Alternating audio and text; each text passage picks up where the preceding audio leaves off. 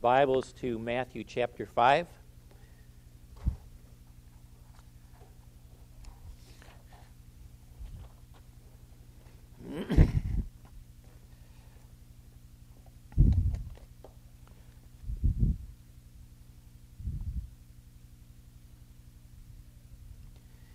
Matthew chapter 5, we're looking at the similitudes you are the salt of the earth, and you are the light of the world.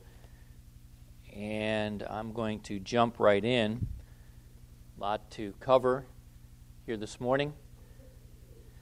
Even though this is the second message on this topic, says, Ye are the light of the world, verse 14. A city that is set on a hill cannot be hidden. Neither do men light a lamp and put it under a bushel, but on a lampstand giveth light unto all that are in the house. Let your light so shine before men that they may see your good works and glorify your Father who is in heaven. I'm going to jump right in. We left off on we are the light of the world. What we're talking about here is that basically our, our role, our function in the world as lights, doesn't have any boundaries, uh, geographically or ethic, uh, ethnically. Um, we are a light to all people groups, all areas of the world, collectively, of course. The reason that the world needs us as lights is because individuals are in darkness. So I want to just share a few verses from the New Testament that talk about how individuals, unbelievers, are in darkness. The first one I'll have you turn to is in 2 Corinthians chapter 4 and verse 4. 2 Corinthians chapter 4 and verse 4. My reason for having you turn here instead of just quoting it because I want to read a few verses after. We'll start in verse 3. Men, of course, love darkness. They hate God's light They'll not admit it, but individuals, they are in darkness. Verse 3 But if our gospel be hidden, it is hidden from them that are lost, in whom the God of this age hath blinded the minds of them who believe not, lest the light of the glorious gospel of Christ, who is the image of God, should shine unto them. Now, notice their minds are blinded lest the light of the glorious gospel shine unto them. For we preach not ourselves, but Christ Jesus the Lord, and ourselves your servants for Jesus' sake. Now, verse 6 is what I wanted to get to. For God, who commanded the light to shine out of darkness. When did he do that? When did God command the light to shine out of darkness? Creation hath shone in our hearts. So, the same miracle of creation is true in salvation when God dispels the darkness of our souls and He shines in our hearts to give the light of the knowledge of the glory of God in the face of Jesus Christ. But don't stop there. Look at the next verse. But we have this treasure.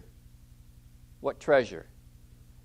The treasure of God commanding the light to shine in darkness, and now that light has shone in our hearts to give that light to the knowledge of the glory of God in the face of Jesus Christ. We have that treasure in earthen vessels.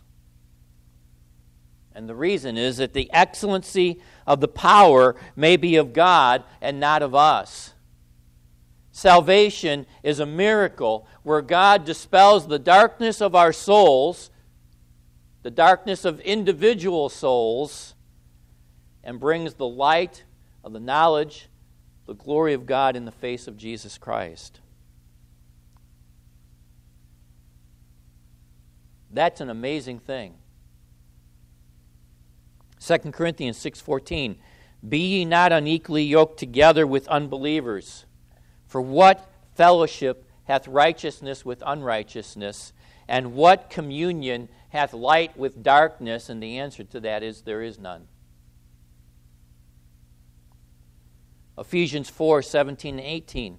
This I, they, this I say, therefore, and testify in the Lord, that ye henceforth walk not as other Gentiles walk, in the vanity of their mind, having the understanding darkened, being alienated from the life of God through the ignorance that is in them because of the blindness of their heart.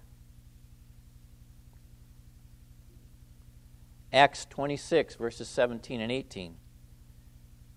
Delivering thee from the people and from the Gentiles, unto whom now I send thee, to open their eyes and to turn them from darkness to light and from the power of Satan unto God, that they may receive forgiveness of sins and an inheritance among them that which are sanctified by faith that is in me. Notice that from darkness to light, from the power of Satan to God. That's what happens in salvation. John 3 19. And this is the condemnation that light has come into the world, and men love darkness rather than light because their deeds were evil. Reason God has set us as lights to this world is that individuals are lost in the darkness of their sin and the darkness of their ignorance, the darkness of their understanding, and the blindness of their heart. And they need to be let out of that. But not only are we talking about the darkness that is engulfing individuals, we're talking about the darkness in this world in general. 1 John 5:19 and we know that we are of God and the whole world lieth in wickedness. Ephesians 6:12 for we wrestle not against flesh and blood but against principalities against powers against the rulers of the darkness of this world against spiritual wickedness in high places. Then Matthew 4 15 and 16, the land of Zebulun, land of Naphtali, by the way of the sea, beyond the Jordan, Galilee of the Gentiles, the people which sat in darkness saw great light. Speaking of Christ. And to them which sat in the region and shadow of death, light is sprung up. This world is in darkness, and the world is filled with people who are individually in darkness. And we have been set, positioned by God as lights to individuals and to the world in general. Now, as we move on in the verse, two illustrations are given. Two pictures, if you would, of our role or our function. Some would say our placement, our position, our presence in relation to the world. I'm going to give you two points here. Number one, light positioned properly cannot be hidden. And number two, light positioned properly lights all within its reach. So, first point light positioned properly cannot be hidden. A city that is set on a hill cannot be hidden. And so, the function or the role of light, when properly placed or positioned, is that it has a very significant position, or you could say significant presence. And that presence is an inescapable presence. It is an inescapable presence. And the point of that is just like a city set on a hill, we cannot escape the notice of other people. None of us can escape the notice of others if we are what we have been made, we'll stand out. We cannot be hidden. We will be seen. So it is an inescapable presence or role that we have in this world, but it is also an un- uh, unavoidable presence or role. It is what we are as followers of Jesus Christ. That's what we have become because that's what God has made us. So it is an inescapable presence, it is an unavoidable presence, it is an obvious presence, like a city that is set on a hill. It is a presence that you just cannot hide, it stands out. We are to be something in this world that is quite different from anybody else, and it should be obvious. Now, this is often This illustration is often misunderstood. What we have to ignore as we interpret this is the fact that light to us is very accessible and very available. Walk into a room, you flip the switch, the light comes on. When you are out in the woods or the wilderness, far from a city, it's very dark. Nature can be dark, even black. I was up in Canada for a couple of, three or four different fishing trips in Canada. If you're in Canada, a hundred miles or more from the nearest city, it would be dark. It was a cloudy day, you know, cloudy night, it would be dark. It would be black. However, if there's a city nearby, maybe even 100 miles away, it's not quite so dark. The reason is, is the light reflects off the clouds and it relieves the darkness. The darkness will not be absolute. That city cannot be hidden. It can be seen from very far away. Now, interpret this at the time that Jesus was speaking it, where all that they had for light were lamps and candles. They did not have the hundreds of watts of electricity that we have available today for their personal use. When we can imagine this, and we can understand the terror darkness could be and how it symbolizes all that is evil. At that time, a city on a hill giving off the collective light of all of the households lit by those olive oil lamps or people walking in the streets with their lamps. It would light the surrounding landscape, and that city could be seen for a great distance. It actually made the darkness of the wilderness a little more bearable because the city could be seen. Now, we need to interpret this in the light of that culture. And so, that city on a hill could not be hidden It's not like the light we have today. Those flickering olive oil lamps of that city set on a hill.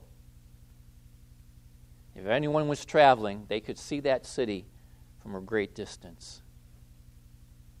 And Jesus is saying, that's what we are. So, light, positioned properly, cannot be hidden just like a city on a hill cannot be hidden. The second point is that light positioned properly lights all within its reach. And that's the lamp in the house. Neither do men light a lamp and put it under a bushel, but on a lampstand, and it giveth light unto all that are in the house. Now, I've heard this preached on before numerous times, maybe you have as well. And people like to say, well, the city on the hill is your public ministry, and the, the lamp in the house is your private ministry. That's not what this is talking about. It's talking about positioning light properly, and it's giving you two examples. The one room, windowless houses of Palestine were often lit by an olive oil clay lamp. And the light in a house is valuable. So no one would take that valuable light and hide it under a bushel, a peck measure. The light is to shine unhindered.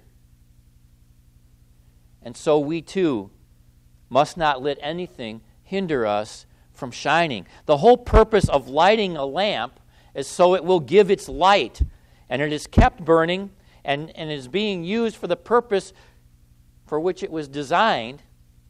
And so they would take it and they would place it where it belonged. normally had a specific place in that house for that lamp to be set. And the olive oil lamp was placed in a, a, a, specific location so that it would give light to the entire house. Placing it under a peck measure would not be the proper position, it would put the whole house in darkness. The appropriate use and the purpose of the lamp is to be placed in a position so that it could be of the most use. Its presence in relation to the room is very, very important. So there is a danger here in this particular illustration of a believer behaving in this way, hiding his life, as it were. God has made us the light of the world, and it would be foolish, it would be ridiculous to conceal it. Just as it would be as foolish and ridiculous to take a light and put it under a bushel.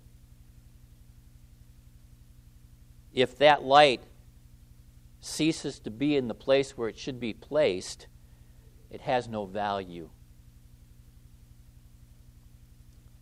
And I would say that a person who desires not to shine is not a believer in the first place. So for us as a believer, we need to shine.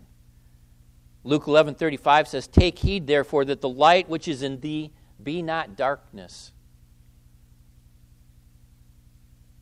And so the two illustrations tell us that number 1, we can't be hidden. Light positioned properly cannot be hidden, and light positioned properly lights all that are within its reach when it's placed in the right position. Remember, I started out this sermon by talking about God has placed us where we are. And now we get to the practical application of our placement, our position as lights. Verse 16 Let your light so shine before men that they may see your good works and glorify your Father who is in heaven. So, this is the practical application. Let your light, the light that you have from Christ, the fact that you're, He shined or shone or shined in your heart to give you the light of the knowledge of the glory of God in the face of Jesus Christ, that light that He has made you, let your light. Now, what's interesting here, this is not a fact. Let your light. This is an imperative.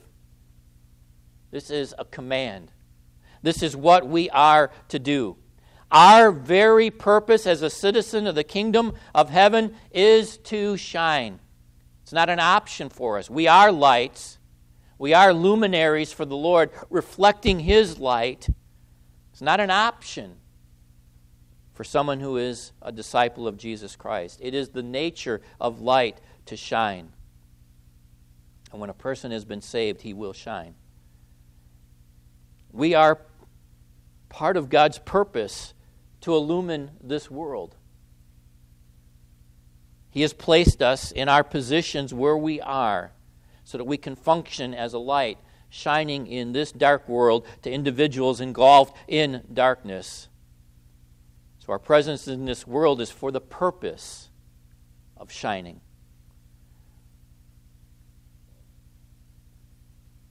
I just want to key in on that word light really quick before I move on.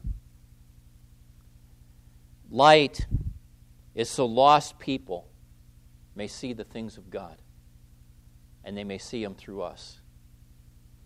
And light is kind of a universal religious symbol that represents purity or holiness as opposed to filth and sin, or truth as opposed to error and ignorance. And you saw that in those verses that I quoted about the individual and their heart being blinded and, their and they're, they're, they're in their ignorance and their understanding being darkened.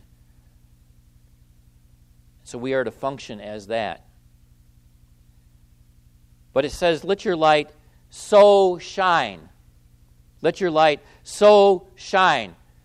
What does that refer to? Refers to the two illustrations. Like a city that is set on a hill, let your light so shine. Like a lamp that's positioned properly in a house, let your light so shine. This is summarizing those pictures, if you would, and applying them to us. The role or function of the light is to give its light. It can't be hidden. It will light all that are in the house. That was its purpose. The result of its presence is to light all the landscape around the city, which can't be hidden, and all those that are in the house. But here's where it gets really interesting is the emphasis is on so and shine. So in the Greek is actually the first word in the sentence. It is not, let your light shine so that men may see. That was the idea or the attitude of the Pharisees. They lived their life in such a way that they would blow a trumpet before they gave money in the offering. Or they would stand on the street corners, often ordering their day so that they would be at a particular street corner so that they could stop and pray at the time of prayer. And their whole motivation behind all of that was so that men could see. The idea here is so let your, your light shine and men will see. There's a difference in the motivation. Let your light shine, and they will see. You're not letting, it light, letting your light shine so they will see. You are to so let your light shine, and men will see. Do you see the difference? It's a difference of motivation. As a city that's set on a hill, if we shine, we cannot be hidden. We are to be visible. It is the nature of light to be visible. It is the nature of a disciple to shine. And the light that comes from us relieves the darkness. Or as a lamp in the house, we are to shine unhindered so that our full value may be seen and used.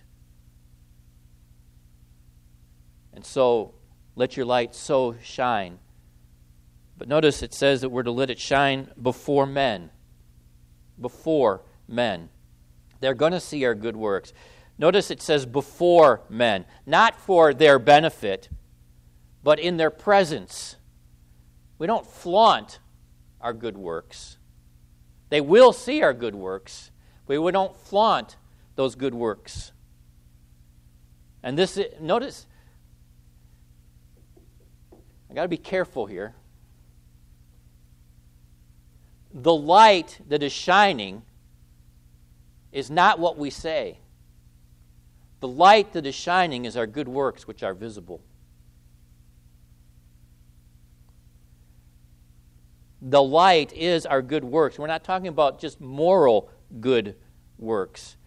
The idea here is beautiful works, attractive works. Works that attract the admiring attention of others. And this is why we have been designed. Ephesians chapter 2 and verse 10 For we are his workmanship. Actually, the Greek word for workmanship, if I'm not mistaken, is the Greek word we get our, uh, our English word poem from. Poem. It's a, the idea of a beautiful work. We are his workmanship, created in Christ Jesus unto good works, which God hath before ordained that we should walk in them. We're talking about the decrees of God. One of the decrees of God is once we have been saved, we are to have these good works and we're to walk in them. So, how do we shine? We shine by our conduct and life. In Matthew's terminology, he uses the idea of fruit. You can tell what kind of tree it is by the fruit that it produces, good or bad. And so, our life and our works will tell that we are lights. 1 Peter 2:12 says having your conversation your manner of life honest among the Gentiles that whereas they speak against you as evildoers they may by your good works not what you say but by your good works which they shall behold they will glorify God in the day of visitation. Now some will glorify God when they see the good works but many will glorify God in the day of visitation. And so for Matthew, the idea of good works is comparable to the fruit that he mentions in Matthew 7, verses 17 to 20.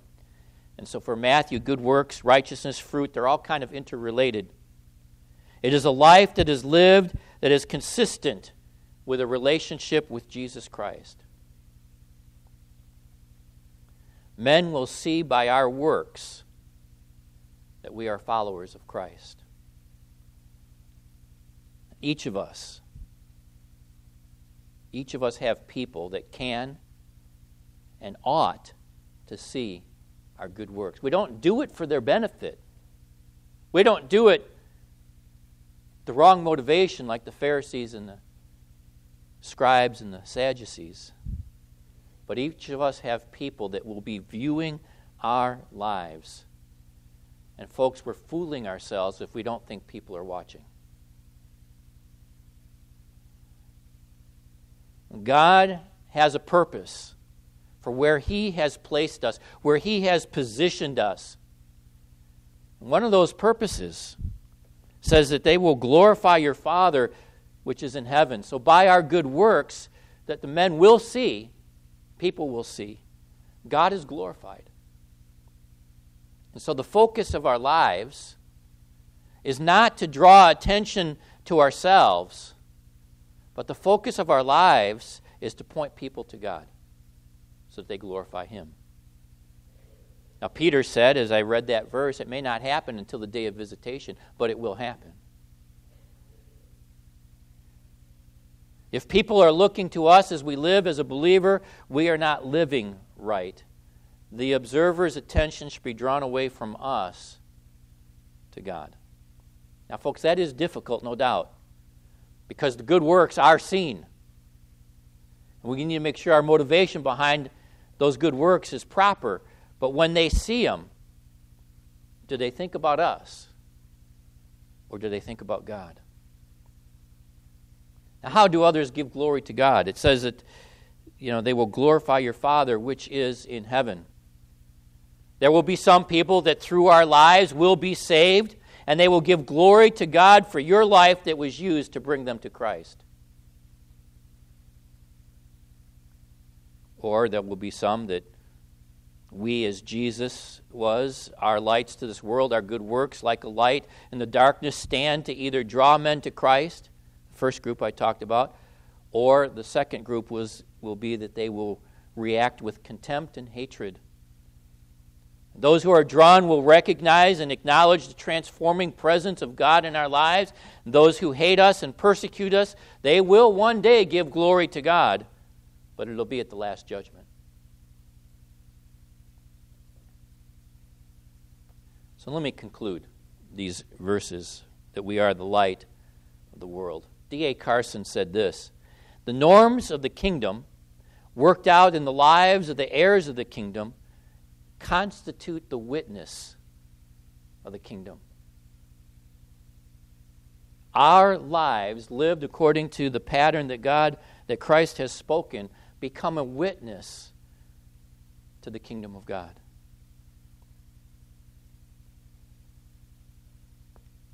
Acts 13:47 says, "For so hath the Lord commanded us, saying, I have set thee a light, set thee to be a light of the Gentiles, that thou shouldest be for salvation unto the ends of the earth." Specifically spoken to the apostle Paul. Now, how? How do we shine? How do we have these good works? How do we apply this? Number one, you need to be saturated with the Word of God. Saturated with the Word of God. 2 Peter 1.19, We have also a more sure word of prophecy, whereunto you do well that you take heed as unto a light that shineth in, dark, in a dark place. Talking about how the Word of God shines into our hearts until the day dawn and the day star arise in your hearts. And spoken of in a different with a, under, under the idea of a different concept Psalm 119, 105. Thy word is a lamp unto my feet and a light unto my path. That's talking about guidance. But the Word of God, being saturated with the Word of God, helps us to be the light that we ought to be. Jesus said, Now they are clean through the word which I have spoken unto you. And of course, any darkness in our lives, sin, can be dispelled through being saturated by the Word, looking into the mirror of the Word of God, and tra- having our lives transformed by the Word of God. And as we are spending time in the Word of God, we are spending time with Christ, who is the living Word. And that's the second point. How do we become the lights that we ought to be? How do we shine to our, the, the brightest extent that we possibly can? Spend time with Christ. Live in His presence. Now, Brother Greg, how's that different from being saturated with the Word? Because I've known people who can go through a Bible reading plan of the Bible for a year or a month. I did that. I went through the whole Bible in a month or two. But if it does not change you into Christ likeness, it's doing you no good. 2 Corinthians 3:18 but we all with open face beholding as in a glass the glory of the Lord are changed into the same image from glory to glory even as by the spirit of the Lord and that's in that passage where Paul is discussing what happened to Moses when he went up on the mount and spent time with Christ and his face was shining. And that's what our time in the Word has got to be like. We come away shining. Number three, and if you would turn to 1 John chapter 1. 1 John chapter 1, verses 5 through 10. Be saturated with the Word. Spend time with Christ and live in His presence. And number three, stay away from sin.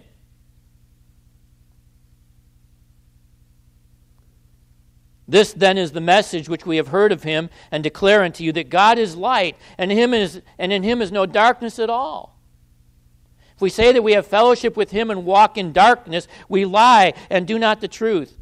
But if we walk in the light, as he is in the light, we have fellowship one with another, the blood of Jesus Christ, his Son, cleanses us from all sin. If we say that we have no sin, we deceive ourselves, and the truth is not in us. If we confess our sins, he is faithful and just to forgive us our sins and to cleanse us from all unrighteousness. If we say that we have not sinned, we make him a liar, and his word is not in us. We've got the idea of truth and light and fellowship and sin in this passage.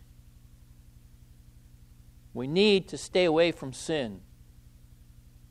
We need to cast off the works of darkness. Romans 13, 12, the night is far spent, the day is at hand. Let us therefore cast off the works of darkness and let us put on the armor of light. Ephesians 5:11 have no fellowship with the unfruitful works of darkness, but rather reprove them. Be saturated with the word. Spend time with Christ, living in his presence and stay away from sin. And the proof the proof that we are what the Bible says we are is found in the next chapter of 1 John chapter 2 verses 7 through 11. Brethren, I write no, no new commandment unto you, but an old commandment which he had from the beginning. The old commandment is the word which ye have heard from the beginning. Again, a new commandment I write unto you, which thing is true in him and in you, because the darkness is past, and the true light now shineth. He that saith he is in the light,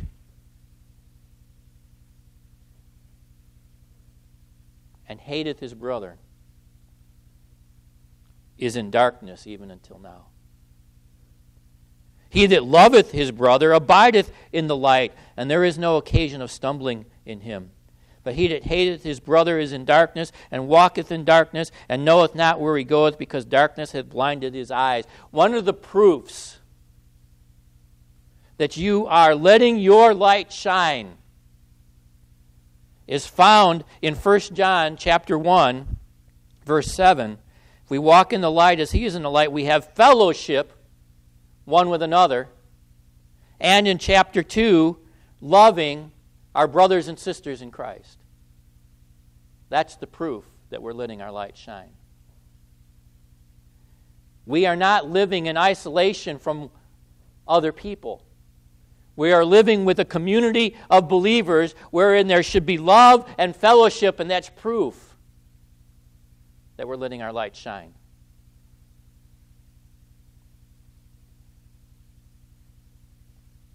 Now, what, as we shine, what will we show?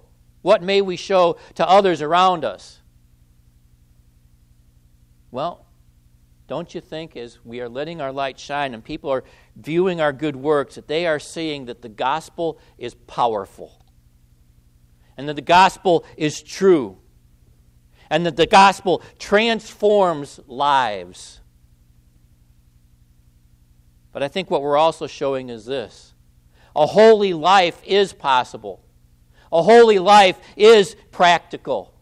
A holy life is joyful. And that life of holiness is desirable.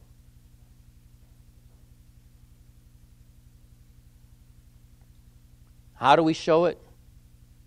We show it in private and public, of course. What we say, what we do in private and public. But we, we, sh- we should show it in natural and appropriate ways. Under all circumstances, in all places, we're to let our light shine. How's that done? Well, don't stifle your songs of praise. Let unbelievers hear it. Unbelievers will see our patience under trial. Unbelievers will see our trust in God through all circumstances, all trials, all distress. Unbelievers will see our help of the sick and the dying. Unbelievers will see our love for one another. And beloved, unbelievers will hear of our, our affairs in the church. So, the questions that we can ask ourselves and one of these hits very, very close to home, so you'll figure it out when I get there. When things don't go our way, do we pout? Do we get angry? Do we show a temper? When people make a mistake, do we lose our patience? Do we get angry? cash register clerk at a store? In a restaurant? Do you pray publicly? Do you show patience with the waiter or the waitress? What do you do when the order is wrong?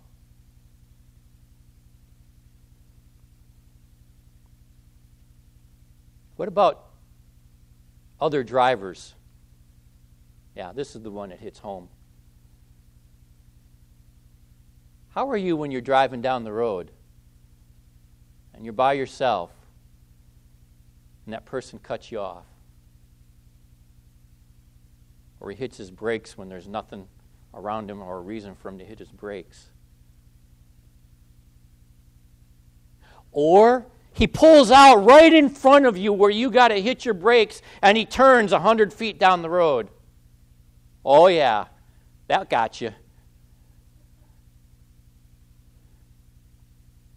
or my biggest pet peeve people who don't know how to use the on and off ramps.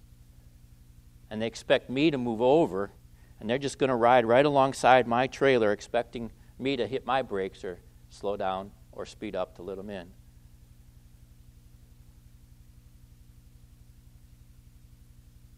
How about in the hospital? Do people see your calm spirit, your trust in God? I guess what I'm asking is can people see that there's something different about us by the way that we talk, the way that we act, even under difficult circumstances? See, our walk needs to be holy. God is light. And we were sometimes darkness, but now are we light in the Lord? We're to walk as children of light. And the only way we can do that is what the actual the, the oil, olive oil clay lamps symbolize. Because often in the New Testament, or the Old Testament as well, the Holy Spirit is like that oil. The Holy Spirit is symbolized as oil. And we can only shine as we are rightly related to the person of the Holy Spirit within us. We've not grieved him, we've not quenched him. We're following his leading, we're walking in the Spirit, and when we walk in the Spirit, we will be shining. Nothing makes a man so illustrious as the manifestation of virtue, for he shines as if clad with sunbeams. We need to shine. And we need to be motivated and empowered by the Holy Spirit to be able to do that. So let your light shine, that they may see your good works and glorify your Father, which is in heaven. Nobody changed that clock, right? I know I went long, but I didn't go after 1 o'clock.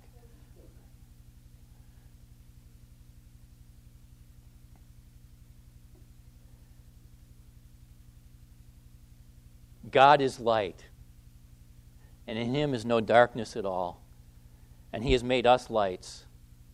The only way we could be lights is that He took the gospel of Jesus Christ and He's shown it into our hearts so that we would be the lights intended for us to be.